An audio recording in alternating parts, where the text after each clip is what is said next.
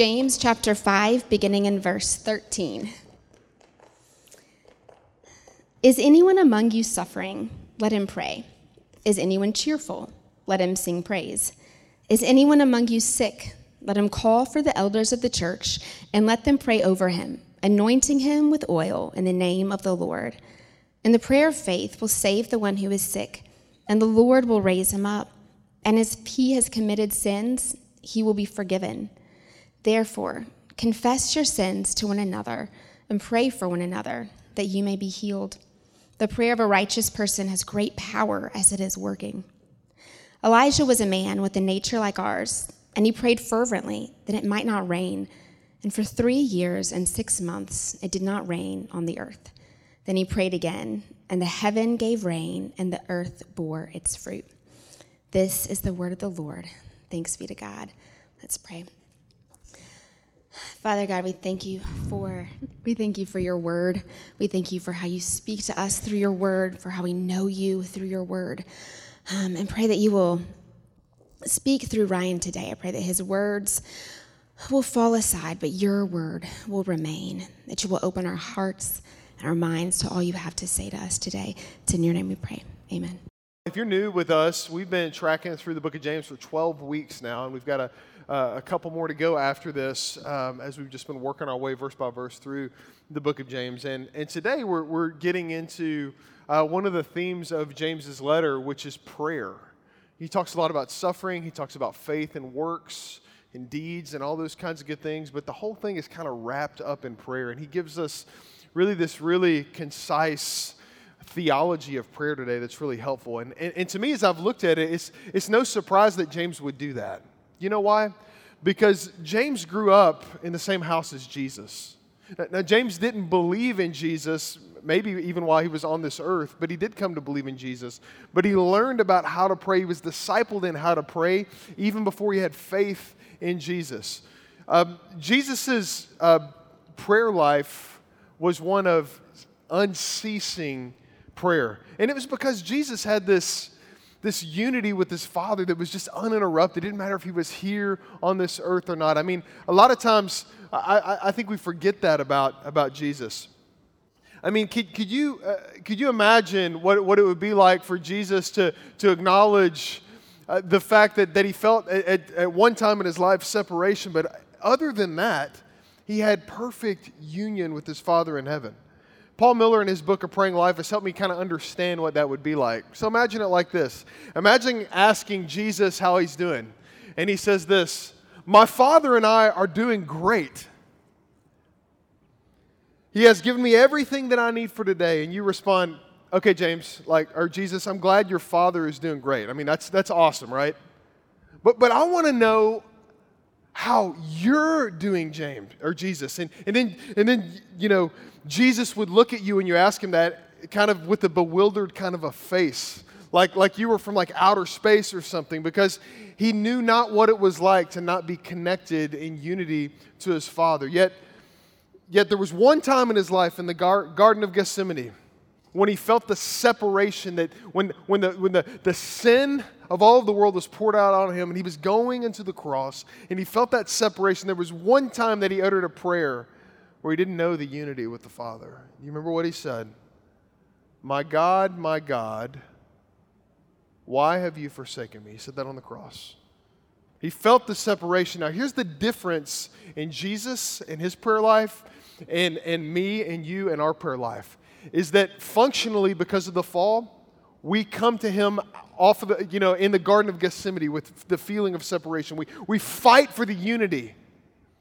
But we feel straight off the get go, we, we feel the separation. We feel the forsakenness, and we have to fight through that to believe and confess and trust in the unity that we have through our Father because of what Jesus Christ has done for us.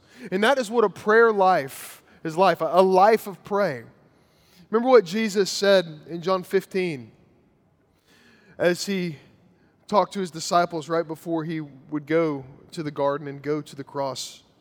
He said this to his disciples I'm the vine, and you are the branches. Whoever abides in me, and I in him, he it is that bears much fruit. And then he says, Apart from me, you can do nothing. You see, so what do you mean, Jesus, you can do nothing?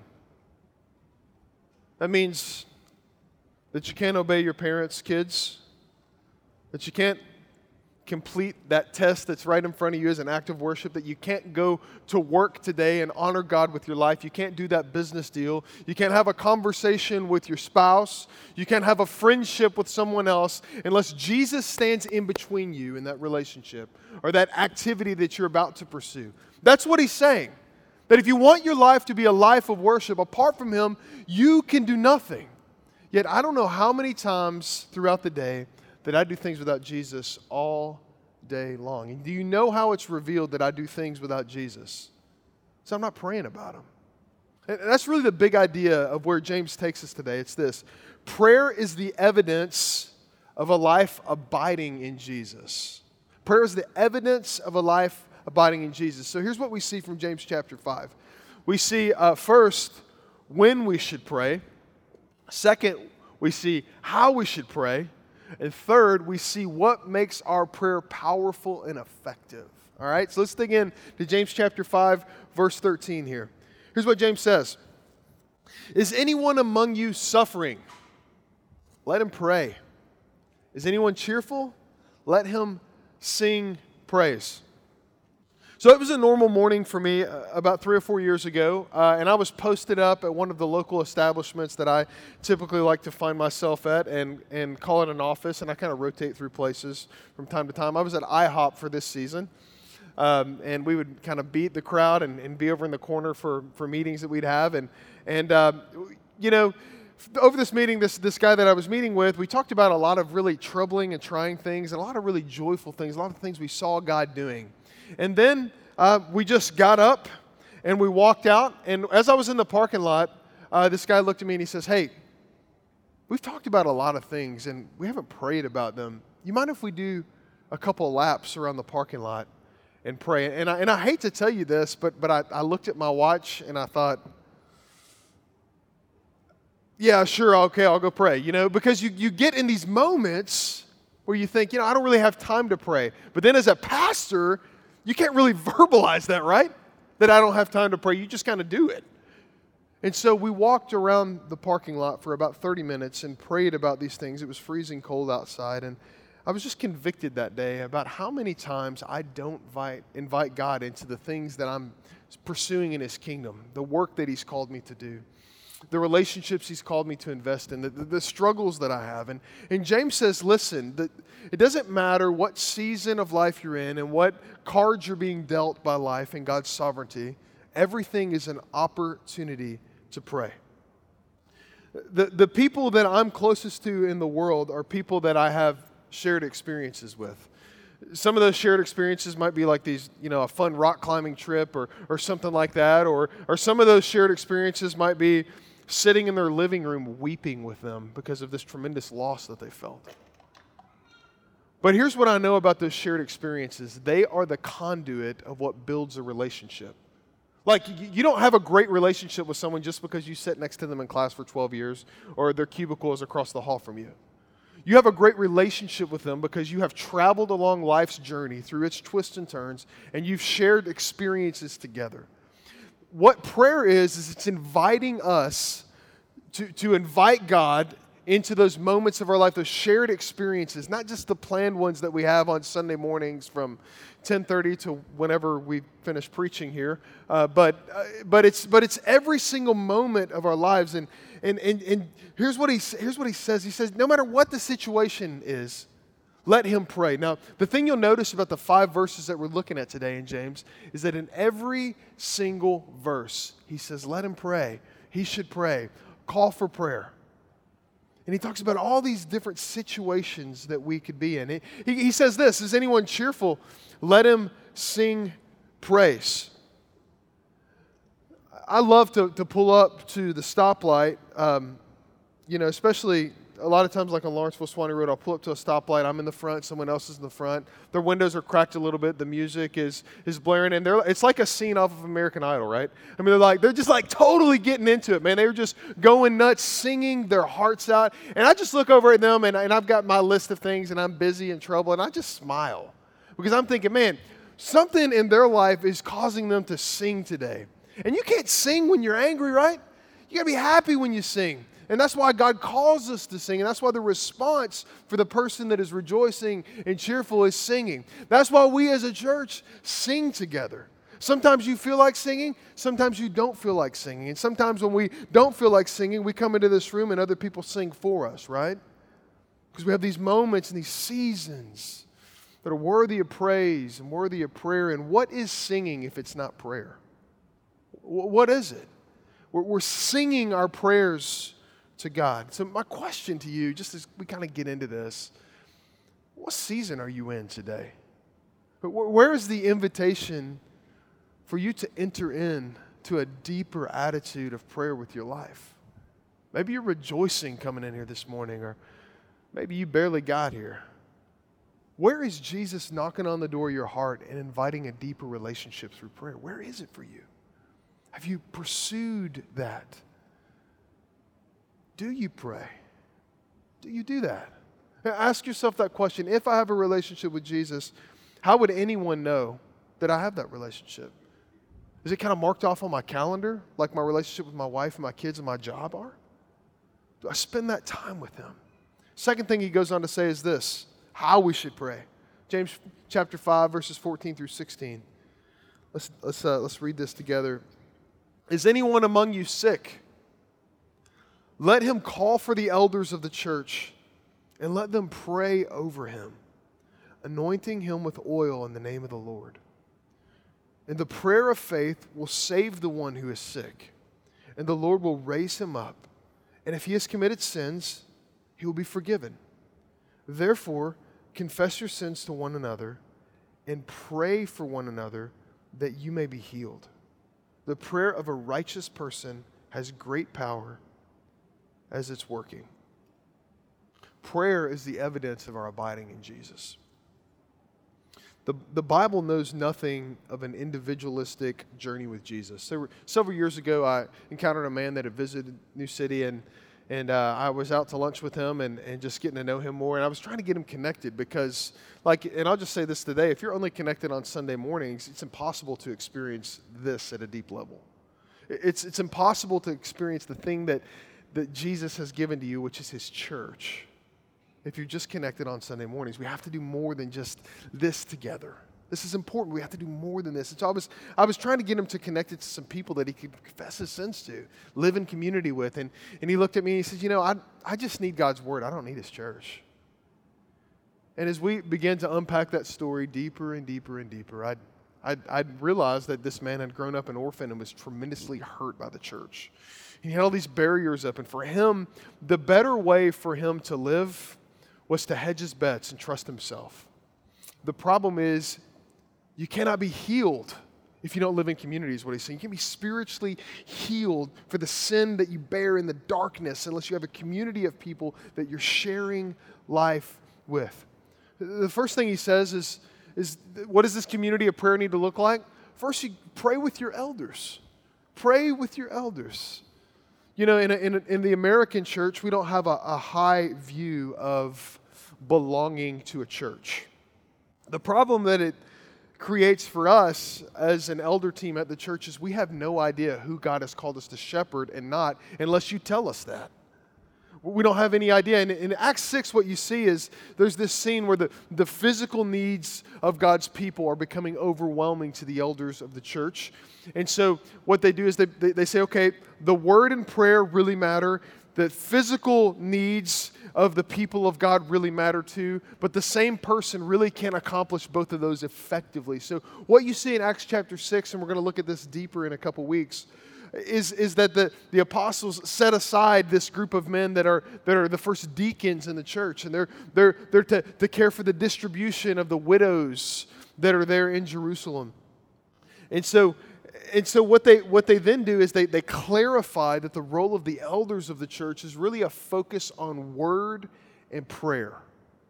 Word and prayer. I mean, there's a lot of things that we do to lead the church, leading session meetings, elders meetings, and and buying property and all that kind of stuff, and helping buildings get you know overseen and stuff like that. But the the main thing that we're called to do as elders of your church is to focus on the word and to pray for you and with you.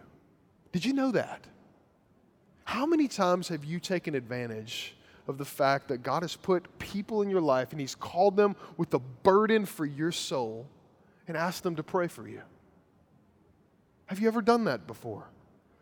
James gives this specific occasion in a person's life that would warrant special prayer for, for healing and sickness specifically. And, you know, at this juncture at New City Church, there's six elders, myself plus five of us. And we're not, there's nothing special about us other than the fact that we have this extraordinary burden for this particular local church to grow up in Jesus in every way that you possibly can. And so, but what we see a lot of times is that there's this American way to suffer that doesn't involve the local church. Here's what it looks like you, you suffer as alone, uh, alone as, as long as you possibly can. You, you, you bear your sickness, and, and then things get really, really bad. You know that something's wrong, and so you kind of leak it to your family, those closest to you. And then one night things get really, really bad, and you end up in the emergency room or the doctor's office. And then, then there's some kind of prognosis, and then there's some type of treatment, and you pursue that. But most of the time, not once do you think, I should call the elders of my church. I should let my church know about this because we have this, this great healer, the physician, Jesus Christ Himself, who's called us to pray, that's called us to lay hands on you for your healing. N- not once do we stop to consider that most of the time because we don't want to be an inconvenience.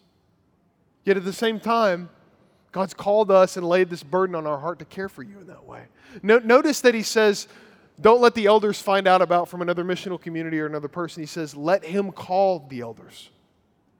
So the responsibility is on the congregation, the parishioners of the church to reach out and say, hey, I really, really, really need prayer right now. Would you pray for me?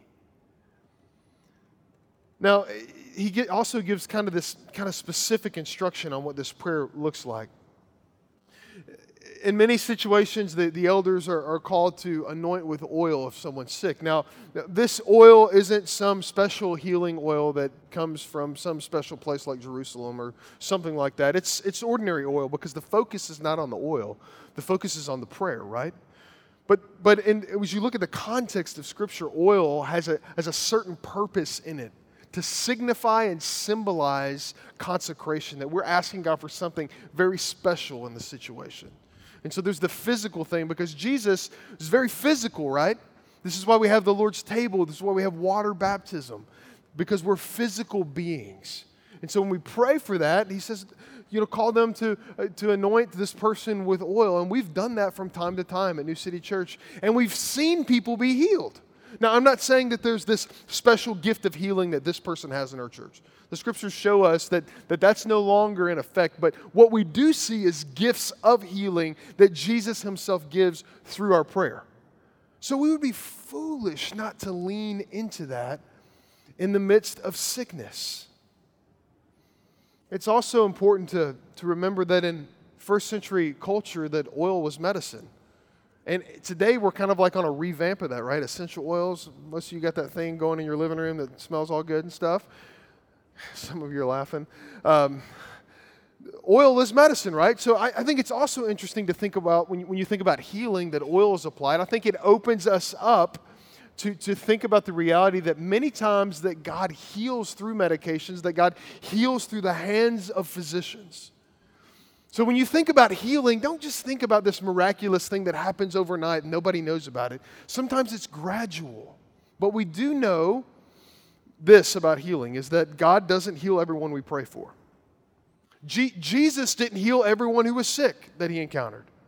That there's a lot of mystery involved in healing.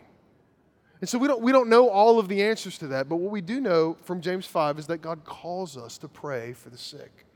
And the sick person ought to initiate that, to call for the elders of the church to come and, and to pray. And, and some of you in this room are dealing with sickness right now that you just, you just keep into yourself. It's just, you're just bearing it alone. You're isolated right now. And maybe God's calling you to step out and to, to ask for prayer. I'll encourage you to also notice, as he says in James 5 here, he says, um, if he has committed sins, he will be forgiven. So it's interesting because sometimes sickness and personal or hidden sin are linked. When Jesus healed a blind man in John chapter 9, remember verse 2? What did the disciples ask him? Who sinned, this man or his parents? So there was this belief that, that, that, that sickness and, and these types of things were linked to sin. And, Jesus responded to them. He says, It wasn't that either sinned, but that this has happened that the works of God might be displayed.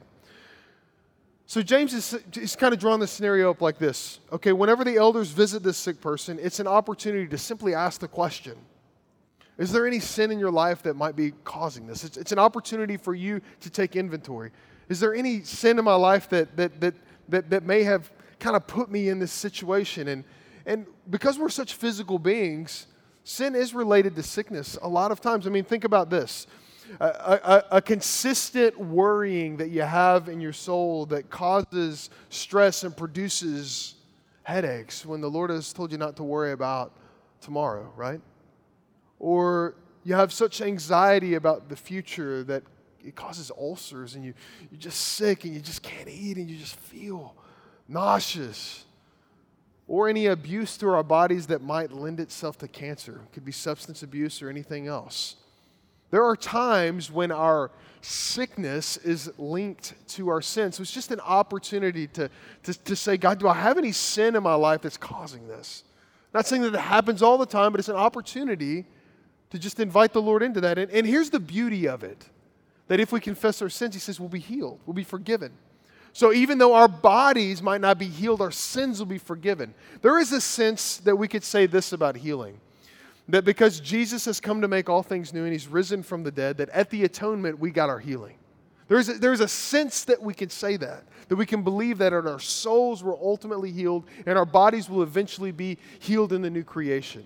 But there also is a sense where sometimes God breaks through miraculously and he causes people to be healed, and he does it through our prayer.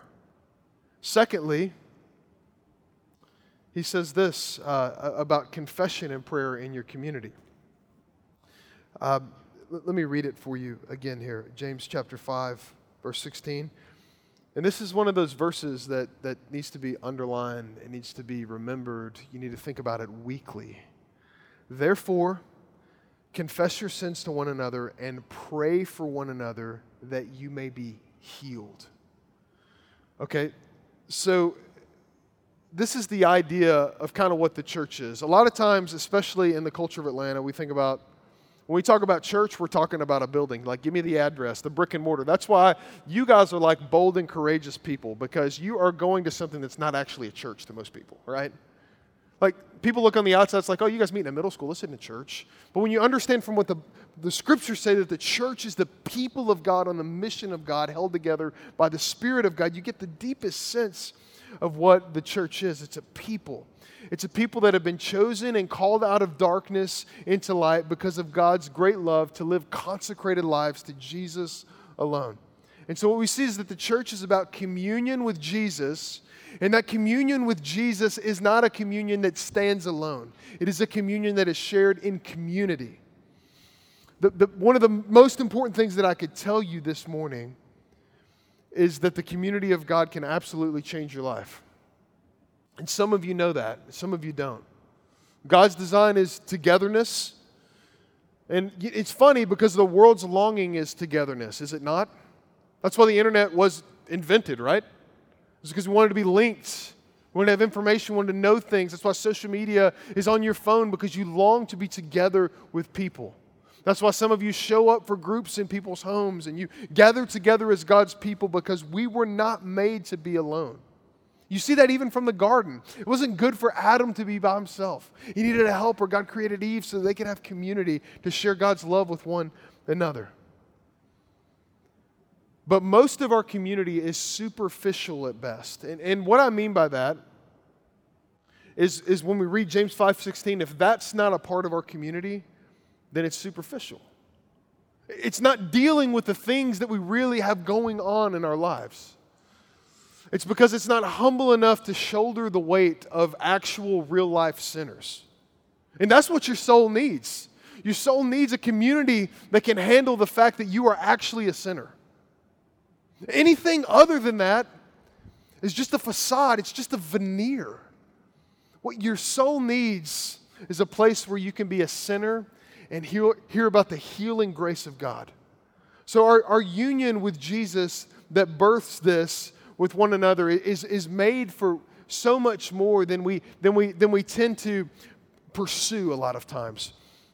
It's, it's made for more than just a barbecue or a game night or a book study, and those things are great and necessary, but it's given as a gift to help your soul be nurtured and healed by God. Confession in community is a way that God gives us real life assurance of pardon. Like we can read from 1 John 1 9 that if you confess your sins, that you'll be forgiven because he's faithful and just. We can, we can read that. But it's a completely different thing when somebody looks you in the eyes and says, Brother, I know that you're a sinner. You've just told me you're a sinner, but do you know that Jesus Christ died for you and he loves you? It's a completely different thing for someone to do that to you. That, it, that in fact, that, that's what brings the healing in your life. There are some of us in this room that are functionally taking on the devil alone with our sin. And guess what? We're losing. We're losing because our, our, our lives don't have joy. We don't have the victory that Jesus has intended us to have over the enemy. And it's because we're isolated and are absolutely in bondage to sin, and no one knows about it. That might be you in here today because this has been me at different junctures in my life. I, I was reading a book by Dietrich Bonhoeffer called Life Together this week. It's like 100 pages, it'll change your life if you can pick it up. But I'm going to I'm going to give you just a snapshot of what he says about confession and community because it is so crucial for us, New City Church, to understand the heartbeat behind prayer and how confession leads us to the most effective prayer on the face of the planet. He says this In confession, there takes a place, there takes place a breakthrough to community. In other words, it's like you haven't experienced community until you've accomplished confession with community. Because sin wants to be alone with people, it takes them away from the community. The more lonely people become, the more destructive the power of sin over their lives. The more deeply they become entangled in it, the more unholy is their loneliness. Because sin wants to remain unknown, it shuns the light. In the darkness of what is left unsaid, sin poisons the whole being of a person. And this can even happen in the midst of a pious community.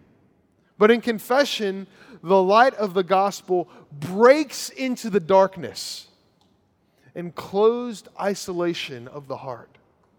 Sin must be brought into the light. What is unspoken is said and openly confessed. All that is secret and hidden comes to light, and it's a hard struggle until the sin crosses one lips in confession. I want to pause just right there because you think about what it is in your soul, in your life right now, that you wish no one would ever find out. Whatever that isolating battle is that you have, the hardest leap you will ever make is confession. And the closer you get to it, the more that the enemy absolutely trembles because he's about to lose his power over your life.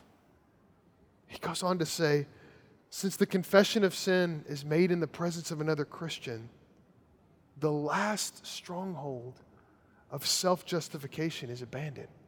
In other words, the last thing that you were holding on to that was giving you life in and of yourself is finally and fully abandoned.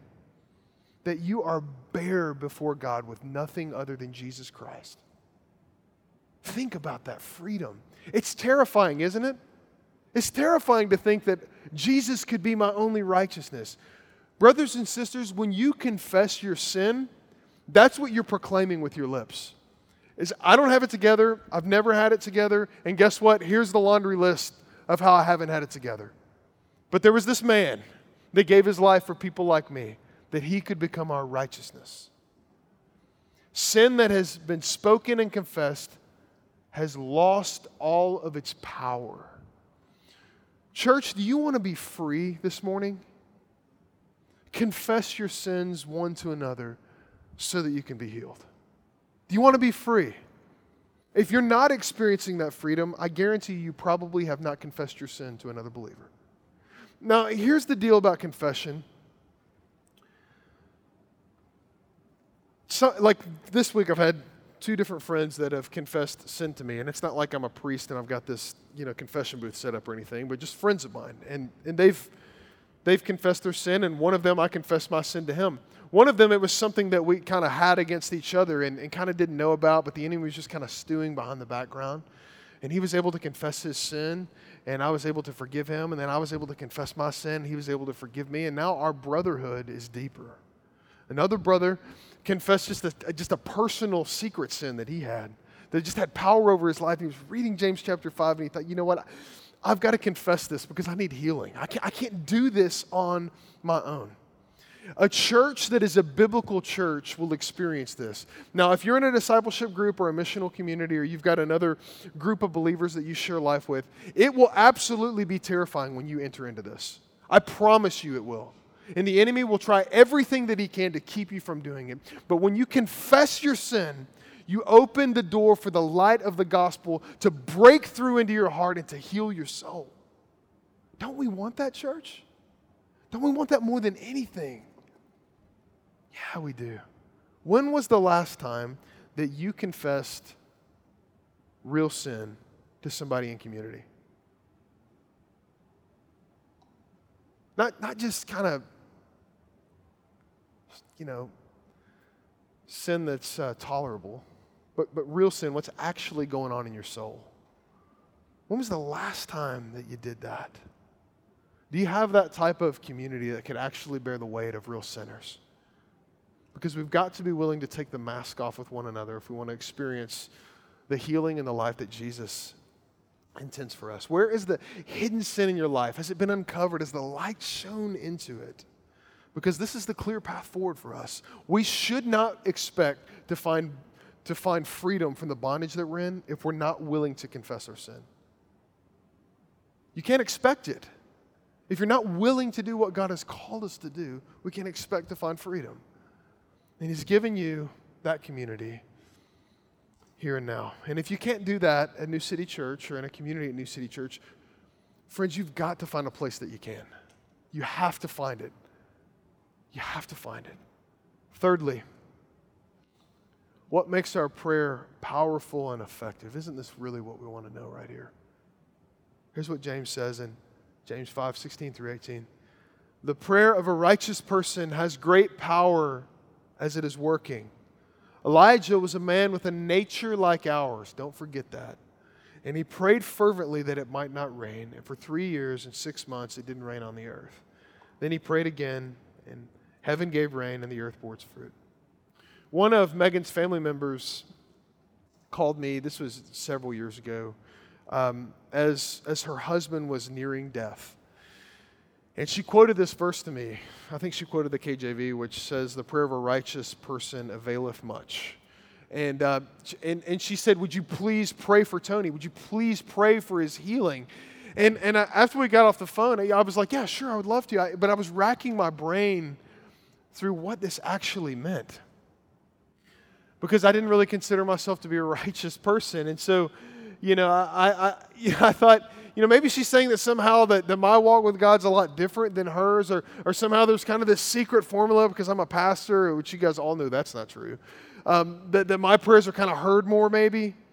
And so I went on this hunt through the scriptures about righteousness because righteousness is the key to whether prayers are effective or not. Okay?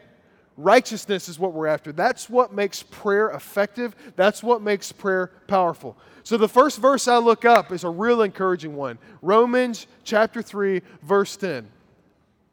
None is righteous. No, not one. I'm thinking, man, what in the world? Like, how is my, no one's righteous. How is my prayer any different than anyone else's?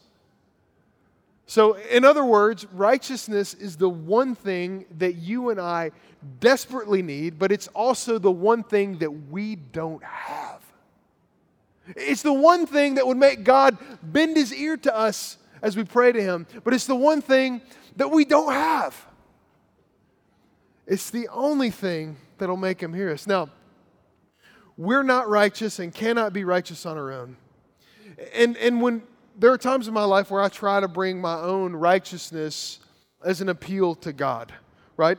You know, God, look at the things that I've done. Okay, I, you know, I haven't done that sin in like six months. So, I mean, this prayer's got to count for a little bit more, right? And we kind of think that way, but you know what your own righteousness is? It's this shoddy, kind of beat up righteousness that's, that, that kind of doesn't look good and it, it's, it's kind of ugly and, and you, kind of try to shine it up, but it, but it never really looks as good as you think it does. And that's what it's like when we come to God and we, we try to offer Him our righteousness. In fact, in the book of Isaiah, it says that our righteousness is like filthy rags. And I'll let you look that up on your own this afternoon, what he was talking about there. But uh, it's not a pretty sight. So your righteousness is like a filthy rag but it's the only way that we'll be heard. 2 Corinthians 5:21. Here's what Jesus Christ came to do for you, church. He came to make your prayer powerful and effective. Here's how he did it. For our sake, he made him, Jesus, to be sin who knew not knew no sin, so that in him we might become the righteousness of God. Jesus Christ has come to make you righteous. Do you know what that means? Righteousness means that we are always doing the things that God has called us to do and set out as His plan for our lives. That when we obey His law, when we follow His commands, when we live in His grace and we sink ourselves into it, that it makes our prayer a prayer that's powerful and effective.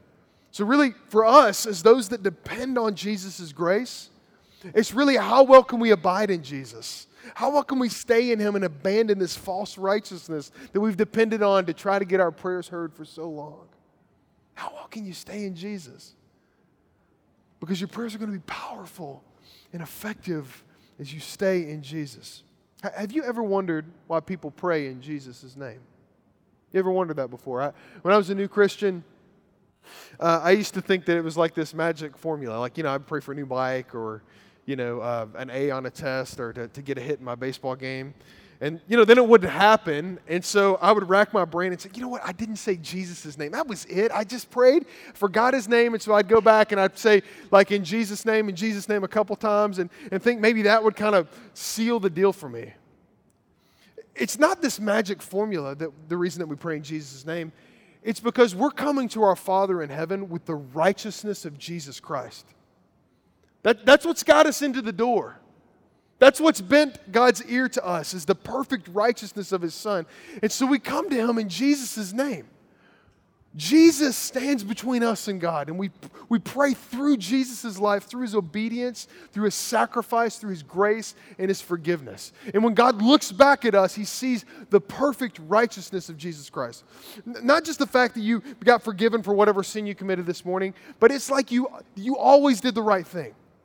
So you're coming to Him in the righteousness of Jesus. And when you come to God in the righteousness of Jesus, it changes the content of what you pray about, doesn't it? It changes the things that we pray about and the focuses that we have in our prayer lives. And, and let me just say this as Christians, we don't relate to anyone or anything except through Jesus. It's the only way that we can relate in a redemptive way is through Jesus. And that's why we abide in Him. And that's why prayer is so essential to our lives. That we can't go a day without Jesus' blood covering us. We can't make a phone call without Jesus' blood covering us. We can't take a test without Jesus' blood covering us. We can't have a difficult conversation without Jesus' blood covering us. And how, does, how do we know that Jesus' blood is covering us? Through abiding and through prayer. Now, in closing, there's just kind of this thing that I want to mention about Elijah here he gives this example. He says, Consider Elijah, consider his life. And uh, so he's the most, one of the most powerful prophets people look at in the history of the world, and because he's had so much favor with God. Now, King Ahab, bad dude, bad king, right? He married this lady named Jezebel, right? She, they didn't have the same faith, and King Ahab didn't have uh, a backbone enough to have faith in his God, and so he took her God, Baal right? And then he just, the whole nation of Israel worshiping Baal. Can you imagine how fiery hot God was? He was. And there was Elijah. He had a nature like ours. What kind of nature was that? Sinful nature. Yet his prayer was heard. His prayer was heard. A righteous man or woman, their prayer is heard. And it seems like this contradiction. We're sinful, but our prayer is heard. But it's because we're in Christ. But, but the thing about it is this is that, you know, Elijah was looking forward to Christ's righteousness, the Messiah that would come, Yahweh, who would give him righteousness not of his own. And the reformers called this alien righteousness. Not, not that it came from like Mars or anything, but it's a righteousness that's not from us, right? And so we have this gift of like this alien righteousness, this thing we never did to deserve that we get as a gift. And that's how we pursue God. That's how we approach God. So Elijah stood up as this guy.